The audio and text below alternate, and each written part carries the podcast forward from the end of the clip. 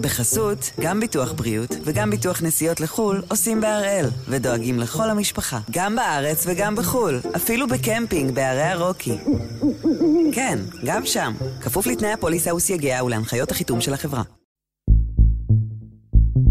היום יום חמישי, 20 באוקטובר, ואנחנו אחד ביום, מבית N12.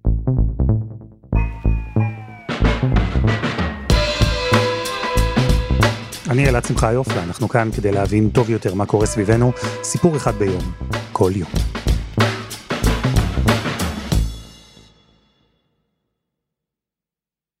אני עומדת אה, בפתח של בניין הכת, אז הם היו בבניין בגואטמלה, לבושה בשמלה מאוד ארוכה עם שרוולים ארוכים, שלבשתי לכבוד, אה, כדי לכבד את האדמו"ר, אה, ועם רעלה, מכוסה לגמרי עם רעלה, ואני דופקת בדלת. ופותח לי את הדלת אה, יושב ראש ההנהלה של הכת, מה, המום, כן? פשוט המום, מה את רוצה? ואני מדברת אליו בעברית, שהיא שפה אסורה, בכת לב טהור. אומרת לו, שלום, באתי מישראל, אני רוצה לראיין את כבוד הרב.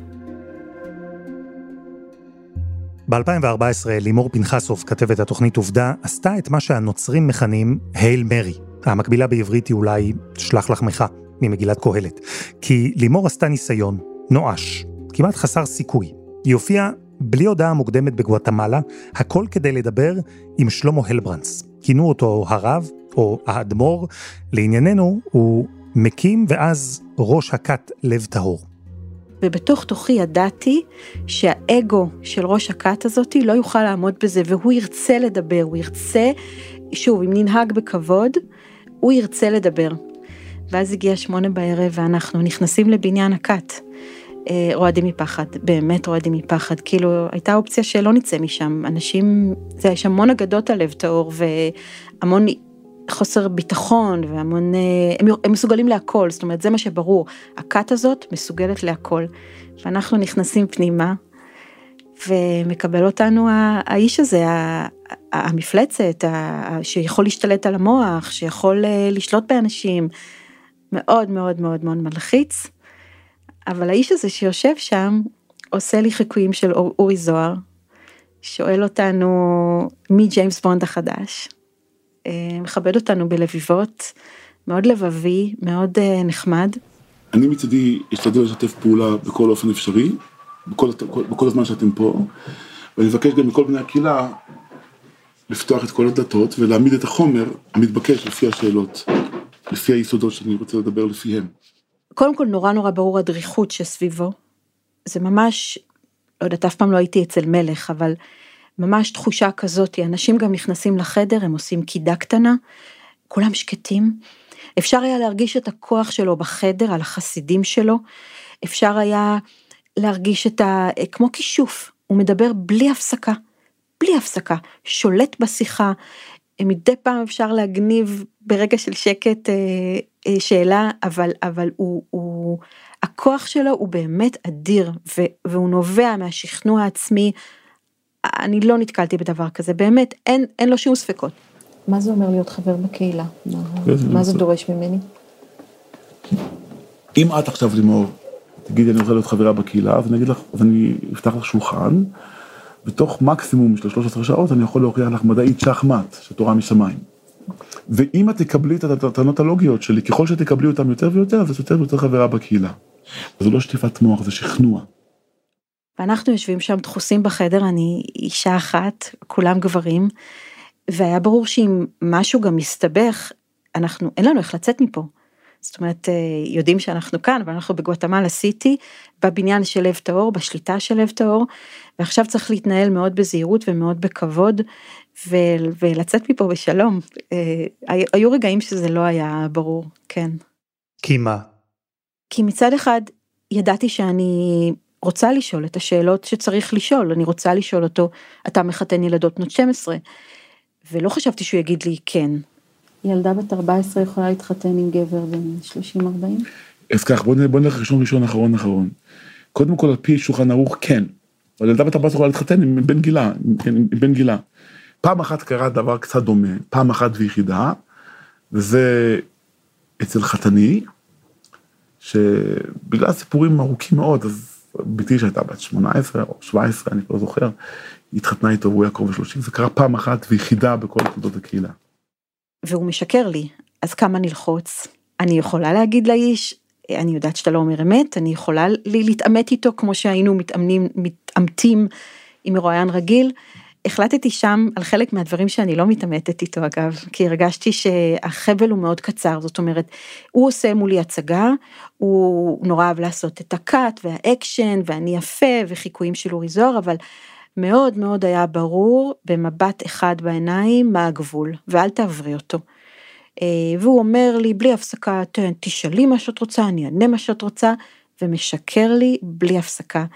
שוב, היו רגעים של המון המון ענווה והמון התכנסות פנימה שלי עצמי והצוות שאיתי, שידענו לא לעבור את הגבול. אפשר לענות לו, אבל לא לעבור את הגבול. כי היה חשש פיזי? היה איום פיזי? בוודאי, בטח. אם נקפוץ חמש שנים קדימה, קיבלנו מכות בכת לב טהור. אותו צלם, אה, אותה במאית. חבל עליכם, חבל, חבל על תמכם, חבל. כן, בוודאי, הם אנשים מסוכנים. אמר לי אחד הניצולים שדיברתי איתו, בלב טהור מותר לשקר לך, את גויה, מבחינתה מותר לשקר לך, מותר לעשות לך דברים, זה מצווה לסלק אותך, זה מצווה לסלק אותך בסקילה באבנים. אלו דברים שחווינו חמש שנים אחרי זה, אה, אה, ממש ככה. וכשיצאת מהפגישה ההיא בגואטמלה, יצאת בשלום. מה הבנת לכת? מה הבנת לאיש? יצאתי משם והבנתי את הכוח שלו. הבנתי את היכולת שלו להסתכל לי בעיניים, ל- ל- להגיד נבואות זעם באמת מפחידות, ו- ולהסביר לי שהעולם עומד להישמד, והוא יכול להציל אותי, כי יש לו את הדרך, המדעית אגב. והיה אם שמוע תשמע בקול השם אלוקיך אז יקרה לך טה דה דה דה דה דה דה דה ואם לא תשמע בקול השם אלוקיך אז יקרה לך טה דה דה דה דה דה דה דה בום, כן? ואם זו אמת, אז מי שהולך נגד זה, הוא לא הולך עם הראש בקיר יא בינתי, הוא לוקח את כל האוטובוס לתהום. אז אם זה אמת, האג'נדה הציונית היא השואה בעצמה. אפשר היה להרגיש את הכוח שלו בחדר, על החסידים שלו, אפשר היה להרגיש את ה... כמו כישוף. לא מזמן אמר לי רב אמריקאי, הוא היה המום שישבתי עם הלברנץ שבע וחצי שעות. והוא אמר לי, אני חושב שאתה בן אדם היחיד שישב עם הלברנץ שבע וחצי שעות, ולא נכנס לכת. הפעם אנחנו עם הסיפור של כת לב טהור, הגוף הקיצוני, האנטי-ציוני שהחזיק עשרות ילדים ומבוגרים ישראלים במקומות שונים בעולם, ולפני חודש היה במוקד של פשיטה משטרתית ומעצרים במקסיקו.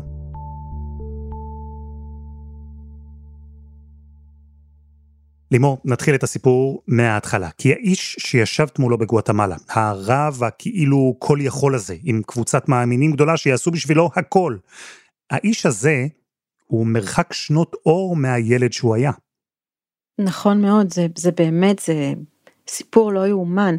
איך ילד מקריית יובל למשפחה חילונית מאוד uh, שורשית, ירושלמית, משפחה טובה, מבוססת, הופך להיות מין ילד רחוב, לא מוצא את עצמו, מגלה את הדת, וכאן התיאבון שלו לא, לא נגמר, הוא, זאת אומרת, הוא, הוא באמת, הוא מאוד חכם כבר אז, שום דבר לא מספיק לו, הוא מתגלגל מחסידות לחסידות, הוא מתגלגל מרב לרב, מחפש לו אה, את מי להעריץ. חשוב להגיד משהו אחד מאוד מאוד מעניין פה, שאליו לא קיבלתי אף פעם הסבר. שלמה אלברנץ נולד כארז אלברנס, הוא מזרחי, ספרדי, והוא מחליט, כנראה אגב, כדי להידמות לסאטמרים, והוא הופך עצמו לאשכנזי.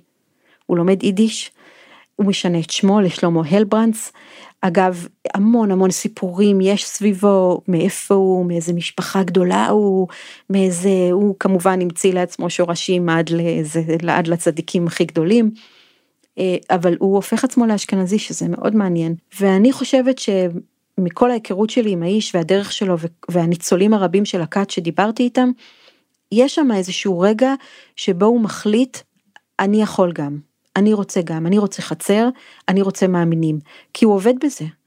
יש איזשהו רגע, מהרגע הוא מתחיל בצפת, מצפת הוא עובר לירושלים, בירושלים הוא מקים לעצמו ישיבה עם המון אנשים מאוד אבודים שהוא אוסף אותם מהרחוב אליו, האנשים האלה נותנים לו הרבה מאוד כוח, משם הוא מתחיל עם אה, נבואות הזעם שלו, אני חושבת שזה, הוא מבין שנבואות זעם יש להם כוח, הוא איש שהפה שלו הוא, הוא, הוא אלוף בלדבר, הוא אלוף בלהציג את הדברים ו, ו, ולבנות תמונה ולבנות עולם, הוא מדבר מדהים. ומה הרציונל? כלומר, הוא הקים את הכת שלו אה, על בסיס מה? מה הייתה המטרה? רציונל היא מילה קשה בהקשר של כת, אבל אה, נלך איתה. הרציונל לפי מה שהוא הסביר לי אגב, הוא כזה. העם היהודי, בגללנו, אנחנו כולנו חוטאים, ואנחנו מחתימים את העם היהודי, והתפקיד שלו בגלל שהוא היהודי האחרון והוא בעצם חי לפי תורת אברהם אבינו, התפקיד שלו זה להציל את כולנו, ולכן הוא ייקח על עצמו החמרות, ולכן הוא לוקח על עצמו את הקיצוניות, ולכן הצניעות המוגזמת והכשרות המוגזמת, כי ההבנות של כולנו עליו ועל הקהילה שלו. עזוב שהוא חי סבבה, אה, הלך לרופאים, דאג לעצמו, ראיתי אותו גם לבוש יפה, אבל זה נשים בצד. זה, זה הרציונל בעצם. אגב, הקהילה החרדית באיזשהו שלב בירושלים יוצאת נגדו, הם לא אוהבים את, ההתנהגות הזאתי. והוא לוקח את החסידים שלו איתו לארצות הברית לקראת מלחמת המפרץ, הוא עושה נבואות שמדינת ישראל עומדת להישמד, ובארצות הברית הוא באמת נהנה מ-freedom of religion, מותר לו. מותר לו, home אה, schooling זה מותר והרבה יותר פשוט, אה, השליטה אבל עדיין הכל בקטן, הסאטמרים מאוד מחבקים אותו, הוא שונא את ישראל מבחינת, מבחינת הסאטמרים, זה ניצחון גדול, הנה בא ישראלי. ובארצות הברית הוא, החסידים שלו קודם כל צוברים הרבה מאוד כסף, הסאטמרים תורמים לו בשפע, הוא נושא דרשות, הוא מאוד מבוקש, הוא צעיר ומצליח, ממש כוכב, ממש ככה. ואז הוא מחליט שהוא יגאל ילדים אה, ישראלים. אה, הוא ממש יציל אותם, הוא פותח במבצע הצלה, הוא קורא לזה, והוא מתחיל להביא ילדים ישראלים, בתוך זה יש את פרשת שי פימה, מי שזוכר, ילד ישראלי שנחטף, והאמריקאים איתם לא משחקים, והם מכניסים אותו לכלא. מהכלא הוא יוצא גיבור.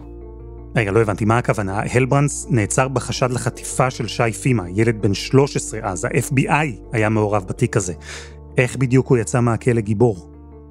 כי באמת בתוך הכלא הוא מצליח לשכנע את כל החסידים שלו, ואגב רבים מקהילת סאטמר, שהוא אה, לקח את החטאים שלנו, את העוונות שלנו עליו, והוא עושה את כל זה בשביל העם היהודי. אה, הוא יוצא מהכלא עשיר מאוד וחזק מאוד, וכמובן אה, לא יכול להישאר בארצות הברית, הוא עובר לקנדה.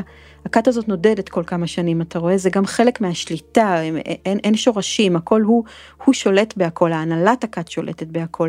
הם עוברים לקנדה, שם הוא קונה עיירה, ממש עיירה, עיירה מאוד מרוחקת, מאוד מסוגרת, ושם הוא חופשי לעשות מה שהוא רוצה. ובאמת שם נכתב תקנון מאוד קשה, תקנון שאומר שחייבים להתבטל בפני ראש הכת. ראש הכת מחליט על הכל, הוא מחליט מה אוכלים, הוא מחליט איך קוראים לילד, הוא מחליט עם מי מתחתנים. אגב, הוא מחליט להעביר ילדים ממשפחה אחת לשנייה. האבא הוא ראש הכת, לכן לא צריך אבא ואימא, לא צריך משפחה גרעינית. מתחילים עונשים מאוד קשים, מגלגולי שלג, שצריך אה, ערומים אה, להתגלגל בשלג, המון תעניות דיבור, תעניות אכילה, מלקות, כי הוא מחליט שמותר בגלל הכפרת עוונות, כל הזמן צריך לכפר על העוונות של, כי הם לוקחים את העוונות של כולנו, אז לכן מותר להלקות. ויש אה, סיפורים באמת מזעזעים על סצנות שבהם אפילו אנשים מבוגרים פשוט קוראים ומצליפים בהם. אני ראיינתי אבא שראה את מצליפים בבן שלו. הילדים נולדים קודם כל לאימהות בנות 14. אסור לאכול כמעט הכל, הוא בנה כשרות משלו, שבה אסור שום דבר מעובד, זאת אומרת גם את הקמח הן מכינות, מקבלות חיטה וטוחנות את הקמח, אסור סוכר, אסור כמעט כל דבר, הוא מלעיט אותם בוויטמינים, בתוך הוויטמינים האלה יש גם כדורים פסיכיאטריים, כי צריך להרגיע, בין אם צריך להרגיע את הרעב ואת הבטן, ובין אם צריך להרגיע את ההתמרדות המאוד טבעית של ילדים. לומדים רק את הספרים של הרב, אין שולחן ערוך, אין אה, גמרא, רק את הספרים של אלברנדס, והמשמעת היא משמעת ברזל, היא לא אנושית באמת. וכאן יש לי סיפורים, אה, כבר, כבר ממש ממקור ראשון של ניצולים, סיפורים קורעי לב על, על, על הצלפות מול כל הכיתה, על, אה, על ממש שבי, על כליאה, כליאה לכאורה לצורך של התבוננות עצמית, אבל אתה יודע, ילד בן 10-11, איזה התבוננות עצמית הוא כבר יכול לעשות. אין לזה סוף, זה האמת היא שזה זה כל כך מזעזע, פשוט אין לזה סוף לה, גם לרעיונות הנוראים והבלתי נתפסים שהאיש הזה אה, הצליח להשתית על אנשים, אה, בוא, נורמליים, אתה יודע. מה זה אנשים נורמליים? מי האנשים שבסוף הגיעו לכת שלו? האנשים ש... שבאים אליו לכת הם כולם. יש אצלו בנים של משפחות מאוד מכובדות בסאטמר, זה לא מה שאתה חושב, יש אנשים חכמים, אנשים שרוצים ללמוד, כי הלימוד אצלו הוא מאוד uh, מהותי. יש גם כמובן משפחות uh, חלשות יותר, עניות מאוד, שבאות מישראל uh, לשם, למשל משפחה שחיפשה אה, איזשהו מזור או תרופה לבת שמאוד חולה, אז הוא שכנע אותם לבוא והם תקועים שם עד היום. הוא כמובן לא, לא אומר לך בוא אליי לכת, הוא, הוא עוטף את זה בדבש, הוא עוטף את זה ב... בהמון מונחים נורא נורא יפים ולאט לאט כולא אותך ולאט לאט גם ברגע שהוא משתלט על הילדים אז זה אבוד זאת אומרת אם אתה רוצה ללכת מהכת לך הילדים נשארים איתי. אה, והוא הוכיח בעבר שיש לו כוחות לעשות את זה, אז זה מלכוד כזה שאתה נכנס אליו, זה ממש רשת של כורים שאתה נתפס בה. מה לדעתך הניע אותו? זה כוח? זה כסף? מה המניע? תראה, אני, אני עיתונאית ובימאית, פסיכולוגית קטנה מאוד, אבל אין לי ספק שהשליטה היא, היא המניע שלו, היא התענוג שלו. עכשיו השליטה הזאת גם מגיעה לחדר המיטות שלו, שבה הוא יכול, אה, אני אגיד לכאורה, כי צריך להגיד לכאורה, לכאורה לאנוס ילדים, את ילדי הכת, תוך כדי שהוא אומר להם פסוקים שצריך להתבטל בפני, אה, בפני הצדיק ו- ולעשות את מה שהוא אומר, וזה יציל אותם. הניצולים האלה, שנים לוקח להם בכלל להגיד, אה, אנסו אותי. זאת אומרת, הם באמת חושבים שהוא עשה להם תיקון. לכן אני חושבת שדבר ראשון, הכוח הזה, הקהילה הזאת נותנת לו סיפוק במובן של השליטה. יש פה אנשים שהוא שולט על כל שנייה ושנייה מהחיים שלהם. עכשיו, אין ספק שגם אה, הוא עושה מזה, המשפחה עשתה מזה כסף, הוא הדפיס לעצמו מאות ספרים, ספרים שיישארו לעולם, ככה הוא אמר לי, הספרים יישארו אחריי, באמת נכון. אז, אז יש פה המון המון אה, אה, מובנים, זאת אומרת זה לא תשובה אחת, יש פה המון דברים שהדבר הזה נותן לו, השליטה הזאת נותנת לו, וזה נותן לו המון המון סיפוק בכל מובן.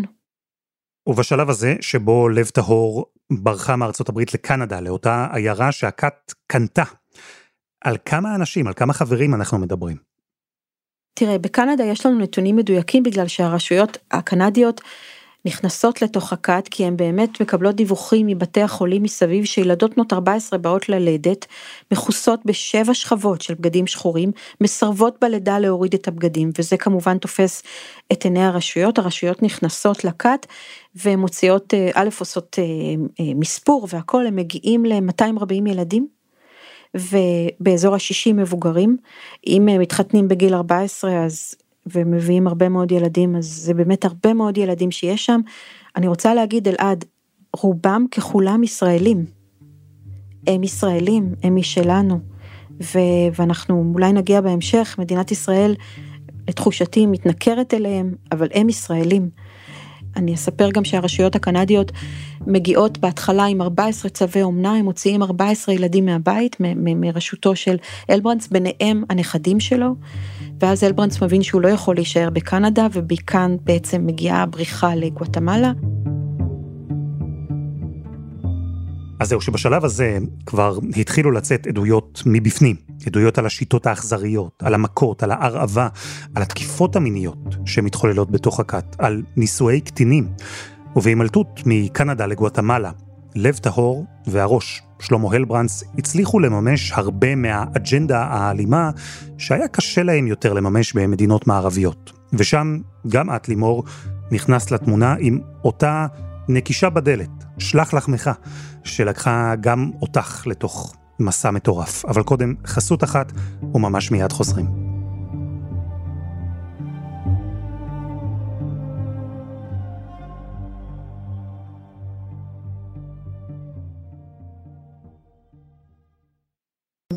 בחסות, גם ביטוח בריאות וגם ביטוח נסיעות לחו"ל עושים בהראל, ודואגים לכל המשפחה, גם בארץ וגם בחו"ל, אפילו בקמפינג בערי הרוקי.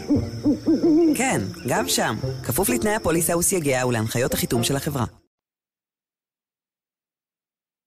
אנחנו עם הסיפור של כת לב טהור, הכת שחבריה נעצרו בחודש שעבר בפשיטה המשטרתית במקסיקו. ואנחנו גם איתך לימור פנחסוב, כתבת התוכנית עובדה. עצרנו ברגע שבו הכת שוב נמלטה, הפעם זה קרה מקנדה לגואטמלה. איך לב טהור התפתחה שם? בתחילת הדרך הכת בגואטמלה מאוד מתפתחת, הוא מקים בית דפוס, הוא בונה לו מקווה, אה, הוא בונה בית מדרש, אה, הוא, הוא מאוד מקורב ל, לראש עיריית גואטמלה סיטי, ויש לו מתחם סגור לעשות מה שהוא רוצה בו. הוא בונה שערים, הוא בונה חומה, הוא שם מצלמות, והוא באמת עושה מה שהוא רוצה בו. וברגע הזה, כשהוא בגואטמלה, יושב במבנה מבוצר עם חומה או מצלמות, ברגע הזה את הגעת, דפקת בדלת, ביקשת ראיון, נכנסת למשרד של הל ברנס לשיחה של שבע שעות וחצי איתו. כן, התקופה שאני מגיעה היא בעצם אה, רגע של ניצחון עבורו, כי הוא מצליח, בניגוד לצווי איסור יציאה מהארץ, להבריח אה, משפחה ישראלית, משפחת בויר, אה, מישראל לתוך הכת, אה, באמצעים לא חוקיים, בניגוד לכל אה, החוקים של מדינת ישראל ולכל החוקים בכלל, הוא למעשה חוטף אותם לגואטמלה, וכשאני מגיעה הוא ממש מנופנף בהם, מנופנף בהם כאות ניצחון. ובאופן מפתיע הוא אומר לי הנה אבא של ישראל ואז הוא מפתיע אותנו ברגע באמת היינו בהלם ו- ופתאום נכנס לחדר ישראל. ישראל מה שלומך? ברוך השם מצוין. כן.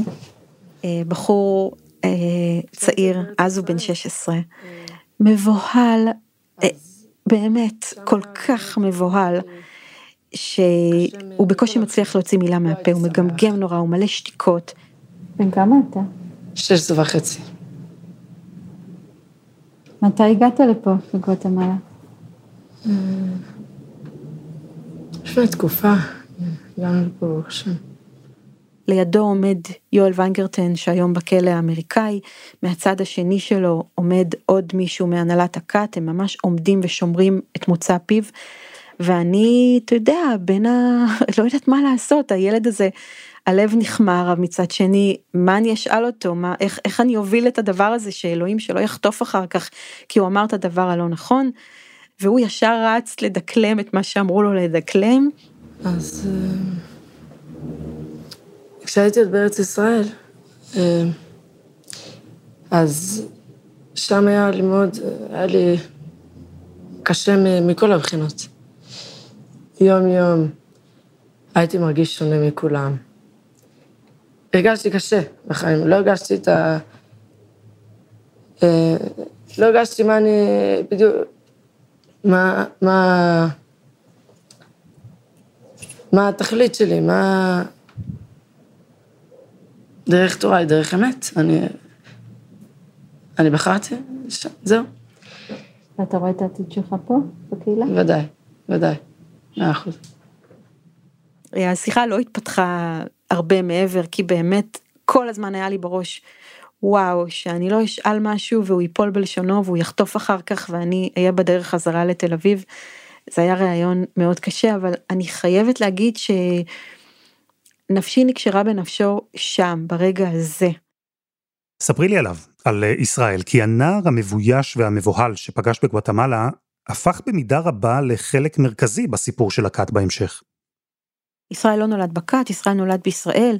ההורים שלו נכנסו לכת כשישראל היה ממש ילד קטן, זאת אומרת, אה, בכיתה א' ב' הוא כבר היה בכת, אבל המשפחה שלו גרה בבית שמש, והם בעצם נכנסו לכת בעודם לא יכולים לנסוע אה, לקנדה. ו... אבל הוא, הוא כבר היה ב home schooling ולמד רק את השיטות של הכת, אסור היה להם לצאת מהבית, הם היו ממש סגורים בבית, המשפחה של ישראל, והוא יוצא לכת כבר שהוא גדול יותר, אה, לקראת גיל 13-14 הם בגואטמלה. אה, חיתנו אותו בכת, אה, עם אישה שהוא לא מכיר, הרב החליט כמובן, וצריך לקיים את המצווה, ו... נולד אה, ילד, אה, תינוק. ישראל עשה ככל שביכולתו לחבק את הילד, לאהוב אותו. אגב, כל אלה אסורים בכת לב טהור, אסור לחבק, אסור לנשק כמובן. המשפחות הגרעיניות בכת לא חיות יחד. כמו שאמרתי, ראש הכת הוא אבא, לכן לא צריך אבא ולא צריך אימא, הוא הכל, הוא המענה להכל, לכן הוא מעביר את הילדים ממשפחה למשפחה, אבל באמת אה, ישראל, אני חושבת שהיה ברור גם לראש הכת איזה יוקרה יש לו בגלל המרדף אחריו, בגלל המשפחה שלו בישראל, אז הוא כן היה שמור באופן הזה, והילד הוא בבת עיניו, אבל כשהוא מבין שהוא צריך להציל אותו, אני חושבת שישראל מבין שאם הוא רוצה להציל את הילד שלו, הוא צריך לצאת מהכת. הוא לא יכול להציל את הילד שלו בתוך הכת. הוא רואה את זה מול העיניים יום יום. הוא רואה מול העיניים שאומרים לאימא, היא האימא, אבל אומרים לה עכשיו מצליפים בילד שלך 13 מלקות. למה? ככה. והיא כנועה והיא נותנת לזה לקרות. לכן היה ברור מההתחלה שהדרך היחידה להציל את הילד הזה מהכת זה לצאת החוצה. לצאת החוצה, כלומר לברוח, זה מה שישראל החליט לעשות, לברוח מלב טהור. אני חושבת שהספקות כוננו בו, והוא נתן לספקות האלה מקום, וזה דבר נדיר בכת, כי ברגע שאתה חבר בכת ויש לך ספקות, הקסם נשבר, ההיפנוזה הזאת היא כמו נשברת. וישראל הולך עם הספקות האלה כמה שנים טובות, כי בסוף ההורים שלו שם והמשפחה שלו שם, ומספרים לו כל הזמן שאין לו מקום בישראל. אגב, זה עוד משהו, מספרים כל הזמן לחברי הכת שאין להם מקום אחר. שכל מקום אחר יהיה מאוד מסוכן, גם ברמה הרוחנית כמובן, אבל גם ברמה הפיזית, אין להם מקום אחר.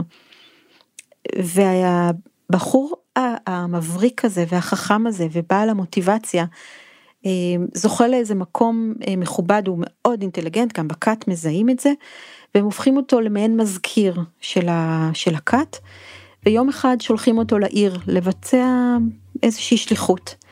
והוא נכנס אה, לחנות טלפונים וקונה סמארטפון מאוד מאוד פשוט והקופסה הזאת שהוא לא ידע מה היא, הוא לא ידע מה זה גוגל, הוא לא ידע מה זה פייסבוק, הוא לא ידע כלום. והוא בספרדית השבורה שהייתה לו, ידע, הוא ידע באינטואיציה, יש לו אינטואיציה מאוד מאוד חזקה וגם באמת עמוד שדרה כל כך חזק, הוא מבקש מהמוכר, תראה לי קצת איך משחקים עם זה. והוא עושה גוגל על השם של עצמו. והוא עושה גוגל על לב טהור. והוא מגלה עולם שלם. ובאמת משם הוא מתחיל אה, לבנות את הבריחה שלו, הוא מבין ש, שיש לו לאן ללכת. ישראל מספר לי שהוא מוצא בגוגל מכתב שכתבה לו הדודה שלו אורית, מין מכתב כזה לעיתון לאישה שמבקשים סליחה ביום כיפור, והנה היא כותבת לו סליחה, סליחה שלא הצלחתי להציל אותך, שזה מטורף. והוא קורא את המכתב הזה והוא פתאום מבין, רגע שנייה, הדודה הזאתי שכל הזמן אומרים לי שהיא המפלצת, יש אה, מתפללים נגדה ומדברים נגדה. הנה המציאות. ומשם, מהרגע הזה שבו הוא אה, הבין את כל מה שקורה סביבו בפעם הראשונה, איך הוא הצליח לצאת? ישראל באינטואיציות המטורפות שלו מבין מה זה פייסבוק, הוא מצליח לפתוח לעצמו איזה יוזר בשם בדוי, ושם הוא כותב לדודה שלו, שאגב משוכנעת שעובדים עליה. והיא אומרת לו תן לי הוכחה שזה אתה, אני מתחילה לשאול אותו כל מיני שאלות לגלות שזה באמת הוא. ההלם הוא, הוא, אני לא אשכח את הטלפון הזה, שהיא מתקשרת אליי ואומרת לי את לא מאמינה. והוא כותב לה מאוד פשוט בואי תקחי אותי, בואי תצילי אותי, אני רוצה לצאת, בואי קחי אותי. שלום דודה אוריתי, אני אחיין שלך ישראל מאיר, בא לי לחבק אותך. שלום, כאן ישראל מאיר. נמצא עכשיו בכת. באתי לספר לך קצת מעט ממה שמתרחש כאן, וממש סובלים כאן. הילדים סובלים, מבוגרים סובלים, וממש זועקים לעזרה. אין לי מילים. אני רק רוצה לבקש ממך באמת בכל לשון של בקשה, שתעשה את כל המאמץ שאתה יכול כדי להוציא אותנו מכאן. ואז הדודה אורית, יחד איתך, אתן מגיעות להציל את ישראל, ו?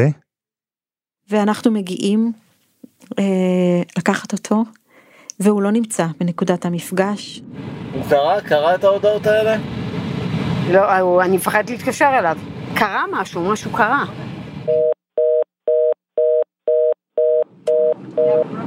וואי, למה הוא לא עונה? אני חושבת שזה היו 48 שעות מאוד מאוד קשות. באמת חשבנו שהכל קרה, שהכת תפסה אותו, שהרגו אותו, שהעבירו אותו למדינה אחרת, והכל, זה לא סתם מחשבות רעות, זה הכל מאוד מאוד ריאלי. Here, here, it's supposed to be here. אה, ובסוף מגיע הרגע הזה, מגיע הרגע שאני לא אשכח כל חיי, שהוא עומד מולנו והוא רץ לעבר הדודה שלו.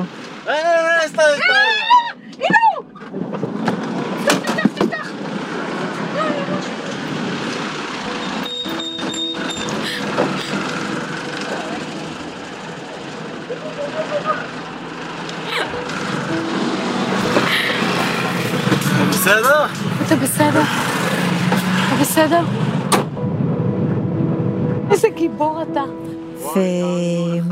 ואני מולו והוא אומר לי, את זוכרת אותי? אומרת לו איזה שאלה. ואני שואלת אותו, אני יכולה לחבק אותך? אז הוא אומר לי, בטח, חיכיתי לזה. ככה ממש. זה, זה באמת רגעים נדירים בחיים, אני חושבת, של כל עיתונאי, של במאי, בטח שלי. מדהים, ואת יודעת, דבר שהוא אה, לא פחות מדהים בעיניי, זה שישראל לא רק ברח מהכת, הוא החליט לנהל מבחוץ מאבק, גם בכת בכלל, אבל בפרט ניהל מאבק כדי להציל את הבן שלו, שעדיין נשאר שם. ישראל יוצא מהכת ולוקח איתו כמה דברים. הדבר הראשון שהוא לוקח איתו זה צילום של הכתובה של אחותו בת ה-13, כהוכחה שחיתנו אותה. הוא יודע מכל הגוגל שהוא קרא שלא יאמינו לו. דבר ראשון אנחנו הולכים לבית המשפט בגוטמלה וישראל נותן עדות על האונס שעוברת אחותו הקטנה שהיא חותנה בגיל 13 והיא כוססת את הציפורניים עד הבשר, הוא מביא איתו הקלטות של אחותו בוכה וזועקת תציל אותי כי מגיע היום שהיא יודעת שהיא צריכה לקיים את, ה... את המצווה. הוא מדבר מיד על, ה... על, ה... על האחים שלו הקטנים שהוא רוצה להציל אותם, הוא רוצה לקחת אחריות עליהם כי הוא מבין שלהורים אין אחריות ועל התינוק שלו. ו, ומכאן מתחיל מסע מאוד ארוך ו, ובעיקר מסע רגשי. זאת אומרת ברור שזה גם מבצע פרקטי מעשי של מעקבים ו, וכל האקשן אבל תחשבו רגע על, על הדבר הרגשי, על איזה, איזה מבצע רגשי זה, כל פעם מחדש לגייס ולהאמין שזה אפשרי בכלל, הרי זה, זה לא ייתכן, איך אפשר להוציא משם ילד? אה, איך אפשר גם להוציא משם ילד לפני גיל שלוש, כי גיל שלוש זה הגיל הנוראי שבו החוקים של לב טהור מתחילים להיות נוקשים, יש שעון חול שכל הזמן רץ קדימה וקדימה. איך אפשר, אה, זה, זה מרוץ נגד השעון שאחותו הקטנה לא תיכנס להיריון ולא יהיה לה ילד, היא רק בת 13. וישראל, יחד עם הדודה שלו, יחד איתך, הצוות של עובדה, הוא הפך את המאבק הזה גם לפומבי מאוד, למתוקשר, כי היו יוצאי מוסד שנרתמו, ועורכי דין בכירים, ובכלל קבוצה גדולה של אנשים מוכשרים שרצו לעזור לו. ובמקביל, כל הזמן הזה בגואטמלה, הכת, מה, המשיכה לפעול כרגיל? בעצם מה שקורה בגואטמלה זה שהכת שוב מבינה שעלו עליה, מה שנקרא, והם צריכים לנדוד שוב פעם. הם מחליטים לנדוד לאיראן. יש לנו מכתב ביד שבו הם כותבים למנהיגות באיראן, אנחנו רוצים לבוא, ומזהים הצוות הישראלי פה שעוקב אחריהם כל הזמן ועושה עבודה מבצעית באמת מטורפת, של אנשים פרטיים אגב, חשוב להגיד, מדינת ישראל עדיין לא מגויסת לעניין הזה, בשלב ההוא.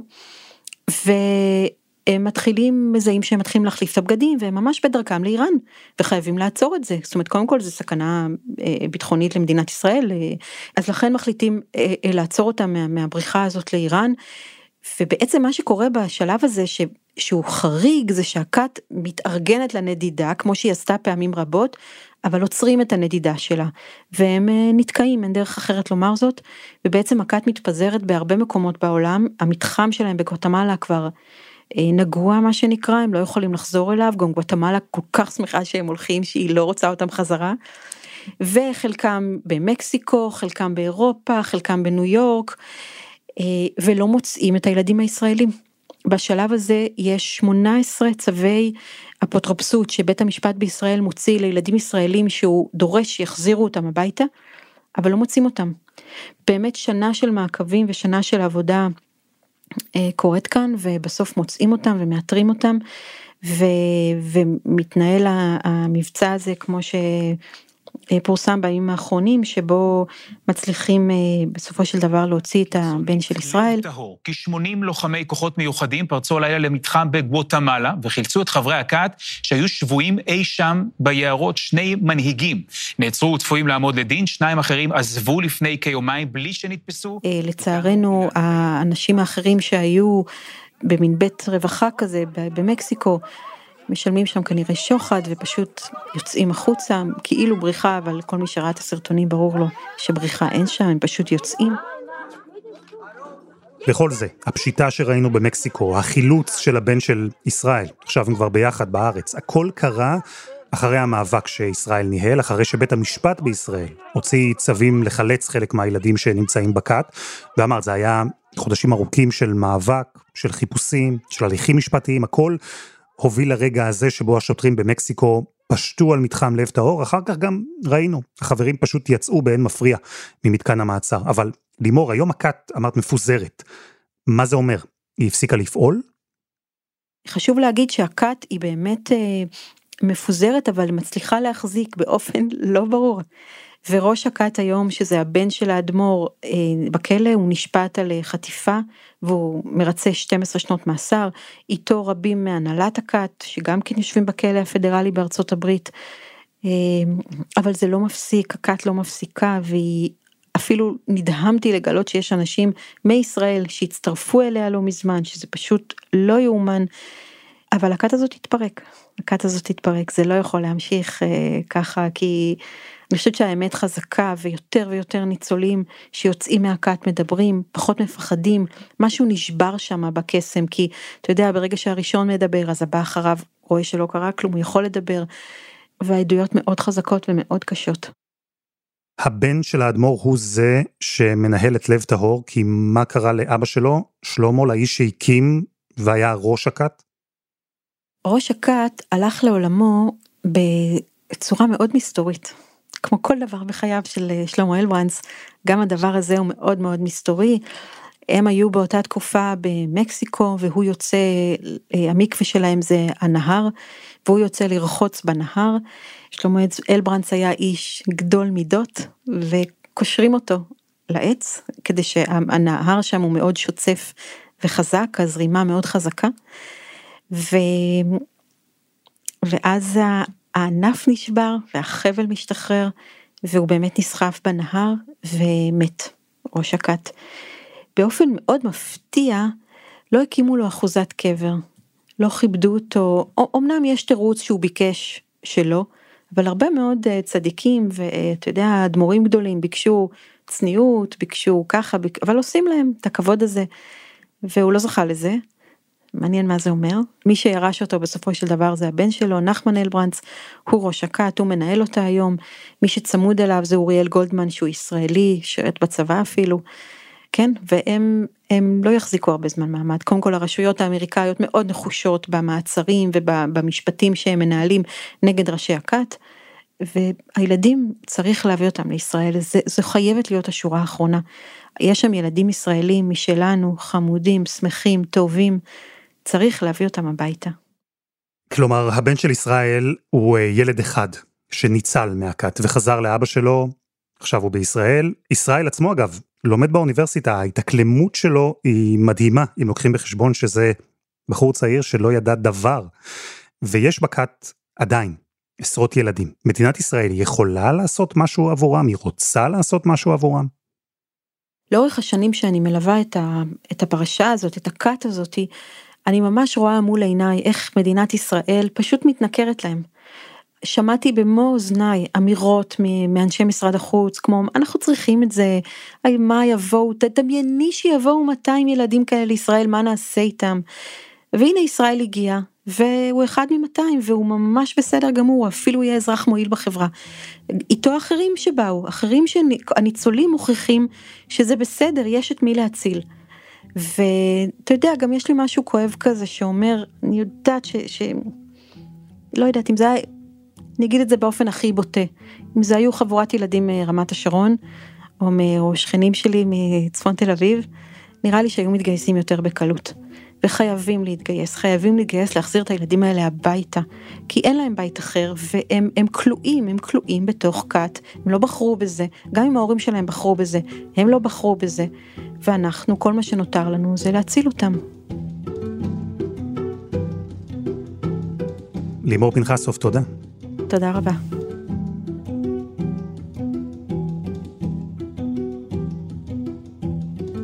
וזה היה אחד ביום של N12. אנחנו מחכים לכם גם בפייסבוק, חפשו אחד ביום הפודקאסט היומי.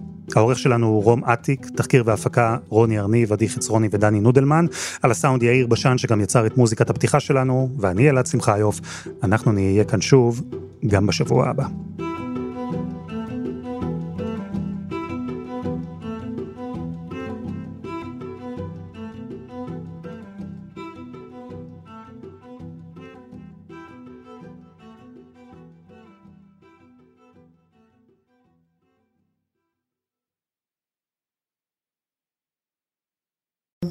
בחסות, גם ביטוח בריאות וגם ביטוח נסיעות לחו"ל עושים בהראל, ודואגים לכל המשפחה, גם בארץ וגם בחו"ל, אפילו בקמפינג בערי הרוקי.